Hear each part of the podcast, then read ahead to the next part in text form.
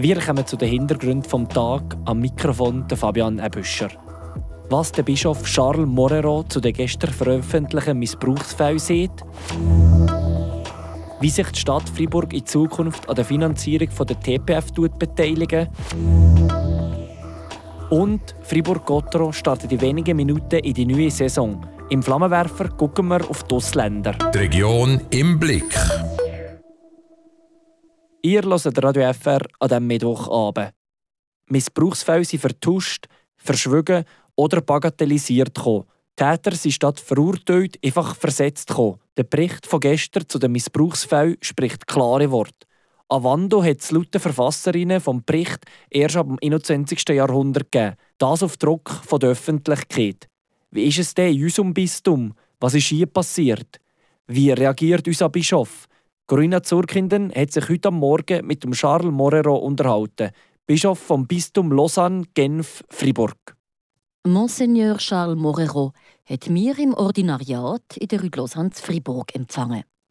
Entspannt sitzt er auf einem schwarz-weiß gekästelten Kusch. Hinter ihm eine gelbe Wand. Natürlich, auch in seinem Bistum hegen es sexuelle Missbrüche gegeben, erklärt er. Ich bin natürlich nicht äh, glücklich, dass es äh, Opfer gibt, das ist klar. Aber wir wollen, dass man äh, weiß, was geschehen ist und was geschieht. Und das ist auch unsere äh, Verantwortlichkeit, klar zu sehen, um auch die Lage zu verbessern. In seinem Bistum sind es vom Jahr 1900 bis heute ca. 150 Fälle, präzisiert er. Seit er als Bischof im Amt ist, das ist seit elf Jahren, meldet er Missbrauchsfälle der Polizei oder der Staatsanwaltschaft. Die beiden Historikerinnen haben im Bericht geschrieben, dass die bischöflichen Archive oft leer waren. Das Kirchenrecht verlangt nämlich, dass Akten, die im Zusammenhang mit Sittlichkeitsverfahren stehen, vernichtet werden. Die Bischofskonferenz hat jetzt aber beschlossen, das zu verbieten. Dazu sieht Charles Morero. Wir haben das schon äh, seit Jahren getan. Ich denke, dass es schlecht ist, dass man die Dokumente äh, zerstört. Problematisch sei, dass existierende Akten lückenhaft waren. Ohne Erklärungen von Betroffenen sind wir nicht rausgekommen. Heute aber werde alles dokumentiert und digitalisiert. Problematisch ist sicher, auch heute noch, ein anderer Aspekt. Die Allmacht vom Bischof. Er ist Judikative, Legislative und Exekutive in innere Person. Es sollte nicht so sein. Es sollte äh, anders werden. Und auch für uns Bischöfe wäre es viel besser. Ob wir das tun können oder nicht, ist nicht so klar. Ich habe schon mehrmals dem Vatikan geschrieben, diese Art und Weise sollte nicht weitergehen. Zurzeit läuft das Verfahren gegen Charles Morero. Aufgrund der Vorwürfe vom ehemaligen Generalvikar vom Bistum, im Nicola Betticher. Der wirft ihm vor, in mindestens einem Missbrauchsfall nichts gemacht zu haben. Zu der laufenden Ermittlung nehmen er Stellung, so de Morero. Im Abt von Saint-Maurice wird Ähnliches vorgeworfen. Der hat sich bis zum Ende der Ermittlung selber suspendiert. Ob das auch für ihn eine Option ist? Ja, ich würde das nicht ausschließen. Aber wir werden in, darüber in der Bischofskonferenz nächste Woche sprechen. Sitz und nimmt den nächsten Journalist in Empfang. Die, die von euch zu Freiburg arbeiten oder in die Schule gehen und mit dem ÖV unterwegs sind, brauchen sie fast jeden Tag. Die rot-weißen Busse und Züge von der TPF. Wie sich die Stadt Freiburg in der Zukunft an der Finanzierung von dem Unternehmen beteiligen, über das hat der Generalrat der Stadt gestern ziemlich hitzig diskutiert. Und an sie sich außergewöhnliche politische Fronten bildet. Patricia Nägelin berichtet. 12,5 Millionen Franken. So viel Geld will die Stadt Freiburg den freiburgischen Verkehrsbetrieben zur Verfügung stellen, dass die ihr Eigenkapital erhöhen können. Das Geld wird zum Beispiel gebraucht, um das ÖV-Angebot auszubauen und die Busflotte zu entkarbonisieren. Die Entscheidung war mit 39 zu 29 Stimmen bei vier Enthaltungen außergewöhnlich knapp. Auch die politischen Blöcke, die für oder gegen die Finanzierung gekämpft haben, sind speziell zusammengesetzt. Die SP hat die Position der FDP und der SVP unterstützt, die gesagt haben, 12,5 Millionen für die TPF seien zu teuer. Der SP-Generalrat Mark Volante begründet ihre Position. Wir müssen unsere Dekarbonisierung der Stadt äh, zuerst machen. Das ist unsere Priorität und es braucht, es braucht wahnsinnig viel Investment für das. Deshalb war für uns jetzt die Rekapitalisierung des DPF nicht eine Fortschritt, obwohl wir das wirklich äh, vom Prinzip unterstützen.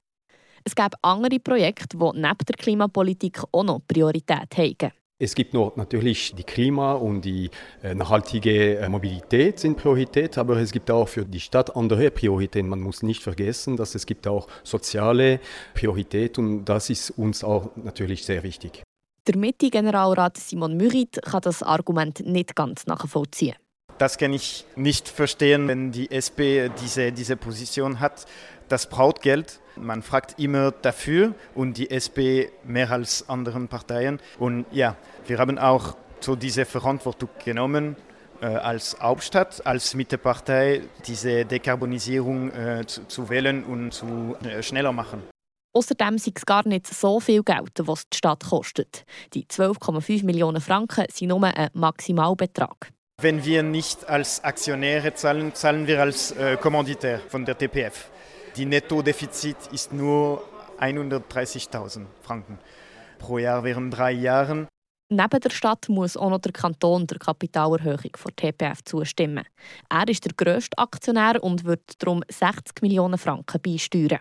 Falls der Grossrat dem zustimmt, hat das Freiburger Stimmvolk voraussichtlich nächsten März in der Abstimmung das letzte Wort. Kommen wir noch zu den weiteren Meldungen vom Tag. Wir hören nochmal Patricia Nägelin. Der Verband für Immobilienfachleute Freiburg USPI stört sich am Vorgehen der freiburgerischen Verkehrsbetriebe TPF. Diese haben sich für eine Genfer Liegenschaftsverwaltung entschieden, um ihre Immobilien im Kanton Freiburg zu verwalten. Für die Präsidentin der USPI Freiburg, Gilbert Scher, ist dies unverständlich, wie sie gegenüber Radio FR sagte. In Anbetracht der Tatsache, dass die TPF gestern eine Kapitalerhöhung zugesprochen bekam, hätte die USPI Freiburg bei der Auswahl der Liegenschaftsverwaltung mehr Kohärenz und Unparteilichkeit erwartet, so Scher weiter. Nach dem Fund einer halben Tonne Kokain in der Nespresso-Fabrik in Romo hat die Freiburger Justiz die Ermittlungen vorerst eingestellt.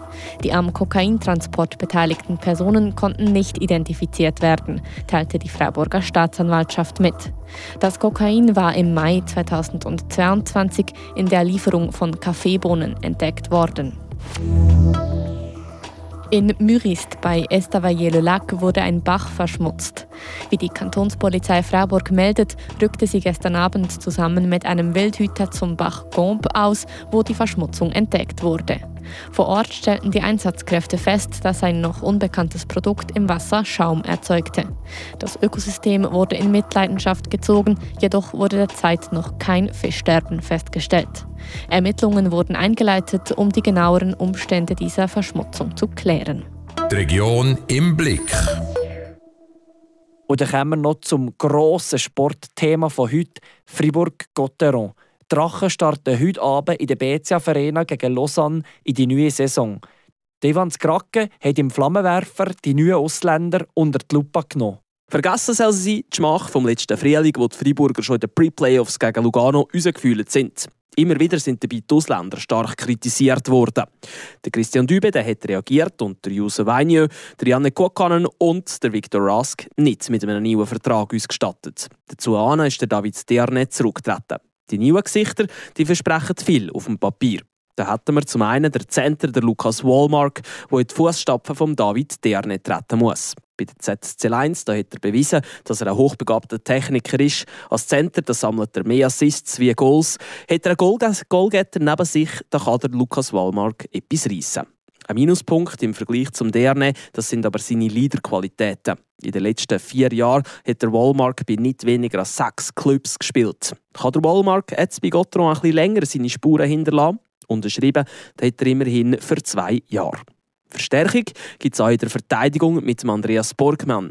Da hat Christian Dübe einen weiteren Schwede gefunden. 1,83 ist er gross und hat in den letzten Jahren mehr oder weniger einen halben Punkt gemacht pro Spiel. Ein Mann mit offensiven Qualitäten also. Und wenn wir bedenken, dass mit dem Rafael Diaz und dem Ryan Gunderson schon zwei offensiv starke Verteidiger unter Vertrag stehen, dann muss da einiges kommen. Stichwort Powerplay.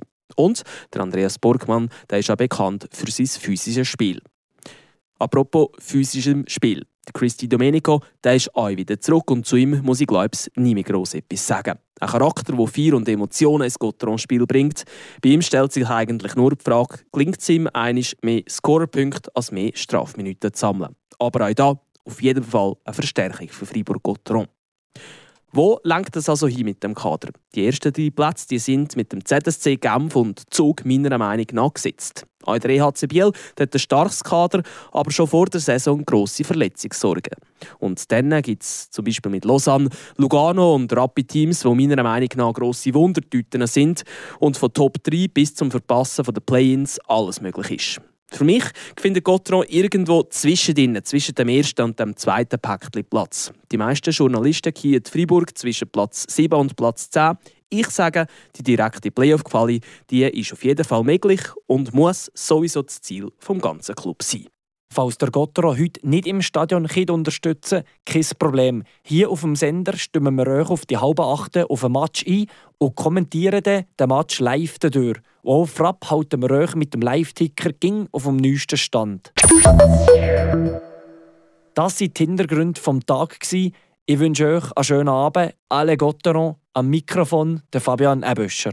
Das bewegt heute Freiburg. Freiburg aus seiner Geschichte. Ging auf frapp.ch.